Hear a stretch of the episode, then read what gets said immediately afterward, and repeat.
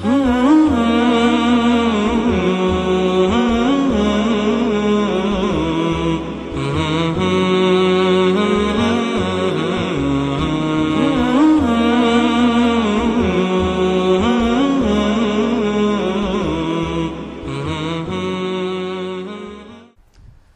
هناك دليل من العلم على وجود الله؟ الجواب باختصار وببساطة أكثر ما يدل عليه العلم هو الله. قد تقول: أين؟ أرني الله أو أسمعني الله. فنقول: أنت لم تسأل هل نرى أو نسمع الله كما نرى أو نسمع المحسوسات، ولو كان هذا سؤالك لقلنا لك لا طبعا. لكنك سألت: هل العلم يدل على الله؟ العلم مركب من الحس والعقل فالإنسان ليس آلة صماء أو كاميرا نلتقط بها صورا ثم ننظر في شاشتها هل نرى الله فيها؟ بل الإنسان يحلل مدخلات الحس بعقله ويخرج بنتائج. وهذه العملية تبدأ من اللحظات الأولى من طفولته وتترقى مع كبره. بل حتى الحيوانات تستنتج من المحسوسات وتربط الأثر بالمؤثر. فتعلم من رائحة الطعام أن هناك طعاما وراءه فتبحث عنه. ومنها ما يقص الأثر كالكلب فيبحث عن صاحب هذا الأثر. إذا رأيت تفاحة مقضومة عليها آثار أسنان إنسان علمت أن هناك إنسانا قضمها. هذا علم مع أنك لم ترى هذا الإنسان. إذا سمعت أنشودة بصوت جميل علمت أن هناك من ينشدها. هذا علم مع أنك لم ترى الذي أنشدها. بل هذه علوم بديهية ولشدة بداهتها لا يسميها الناس علما لأن كلمة علم يتبادر منها إعمال التأمل والتحليل وهو ما لا تحتاجه في مثل هذه الأمور. لكل حادث سبب. هذا مبدأ عقلي فطري بديهي لا يحتاج تعليما ولا ذكاء. ونحن نعمل بقانون السببية في كل حركاتنا. فنأكل لأن الطعام سبب في سد الجوع. ونشرب لأن الماء سبب في سد العطش. ونلجأ للنوم كسبب للراحة. ونعمل كسبب لتحصيل العيش. بمبدأ السببية هذا تعلم أن لنفسك وللكون من حولك خالقا مدبرا. أوجد الكون. هيأه للحياة. أحكم تفاصيله. ضبط قوانينه. تظهر آثار قدرته في نفسك وحركات الموجودات حولك. فسؤال هل هناك دليل على وجود الله؟ سؤال غير دقيق. لأنه ليس هناك شيء إلا وهو دال على وجود الله. لو دخلت بيتا ليس لك وجلست على كنبة فيه وأكلت من طعام مطبوخ على الطاولة أمامك. فهل يصدر عنك حينئذ إن كنت عاقلا؟ سؤال هل هناك دليل على أن لهذا البيت بانيا؟ ولهذا الطعام طاهيا؟ ولهذه الكنبة صانعا؟ هل هناك دليل على أن ايا من هذه الأشياء حصل بفعل فاعل؟ ألن يكون سؤالك حينئذ مستفزا؟ قال الله تعالى قل انظروا ماذا في السماوات والأرض وما تغني الآيات والنذر عن قوم لا يؤمنون. ماذا في السماوات والأرض؟ عامة شاملة. فكل ما فيهما يدل على الله وعلى صفاته.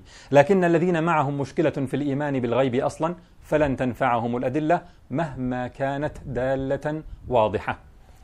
وقال تعالى أولم ينظروا في ملكوت السماوات والأرض وما خلق الله من شيء في ملكوت السماوات والأرض؟ ولم يقل إلى. فحرف في يشمل التأمل والتدبر في التفاصيل. والذي يدلك أكثر وأكثر على الخالق سبحانه. وما خلق الله من شيء. يعني كل ما خلق الله من شيء يدل عليه سبحانه. كل ما خلق يدل عليه سبحانه. فيا عجبا كيف يعصى الإله؟ أم كيف يجحده الجاحد؟ ولله في كل تحريكة وفي كل تسكينة شاهد. وفي كل شيء له آية تدل على أنه الواحد. فالسؤال الصحيح ليس هل هناك دليل على وجود خالق؟ بل هل هناك شيء يستطيع أن يخرج وينسلخ عن كونه دليلا على وجود الخالق؟ والجواب لا. وصدق ابن تيمية إذ قال كلما كان الناس إلى الشيء أحوج كان الرب به أجود. نعم فحاجة الناس إلى معرفة ربهم أعظم الحاجات فترى أن الله يجود عليهم بأدلة وجوده وطرق معرفة صفاته.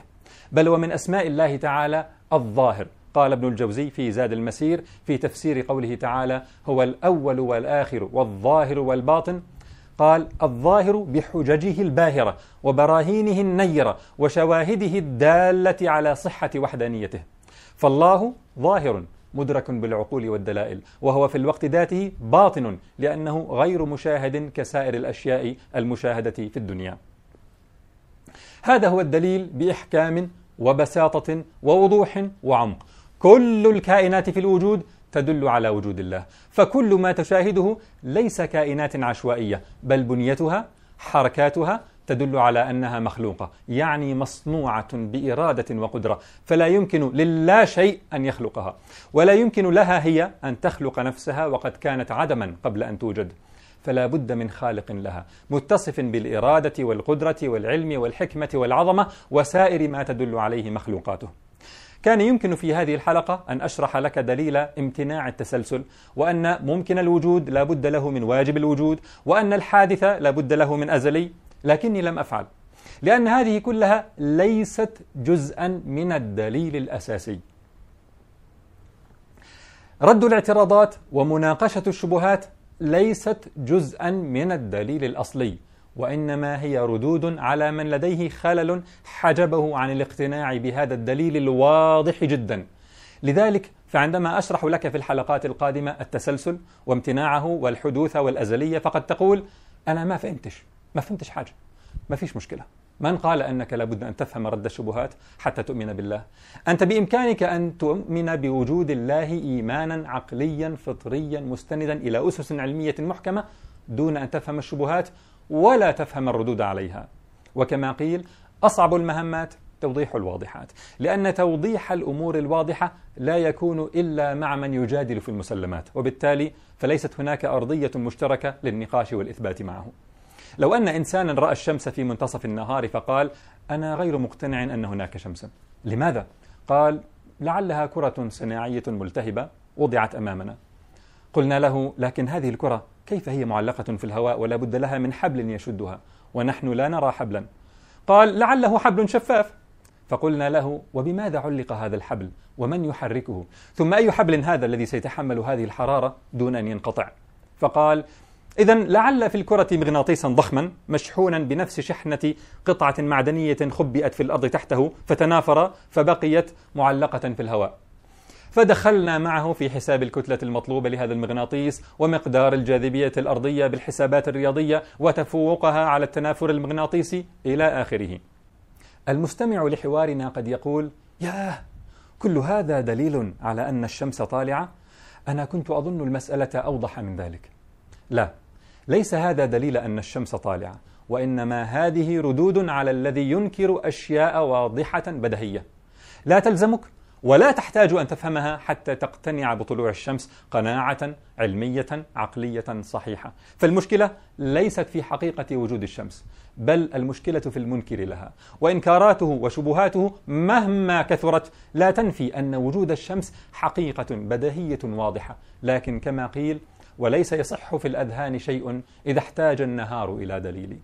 نعم سنرد في حلقات قادمة على الشبهات التي تثار على وجود الله، لكن كل ما سنقوله ليس جزءا من الدليل، بل رد على الاعتراضات المثارة على الدليل. الخلط بين الأمرين خطأ، وبعض الناس يمكن أن يكون لديه إيمان فطري لكن لما يسمع هذه المناقشات في الرد على الشبهات يقع في نفسه أن حقيقة وجود الله غامضة خفية تحتاج ذكاء وفلسفة وتعقيدا.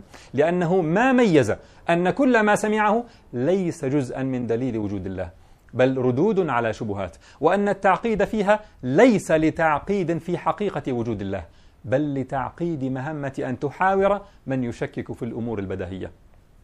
لذلك كله فمن الضروري والمهم الفصل بين أدلة وجود الله والردود على منكري هذه الحقيقة البديهية ثم إن كثرة ترديد الشبهات المثارة ضد شيء لا تعني بالضرورة ضعفه بل في حالة وجود الله فإن كثرة ترديد الشبهات تعبر عن حالة مصارعة المنكرين لهذه الحقيقة التي تهجم عليهم وتفرض نفسها عليهم فيدافعونها بكل شبهة لتسكين نفوسهم المضطربة.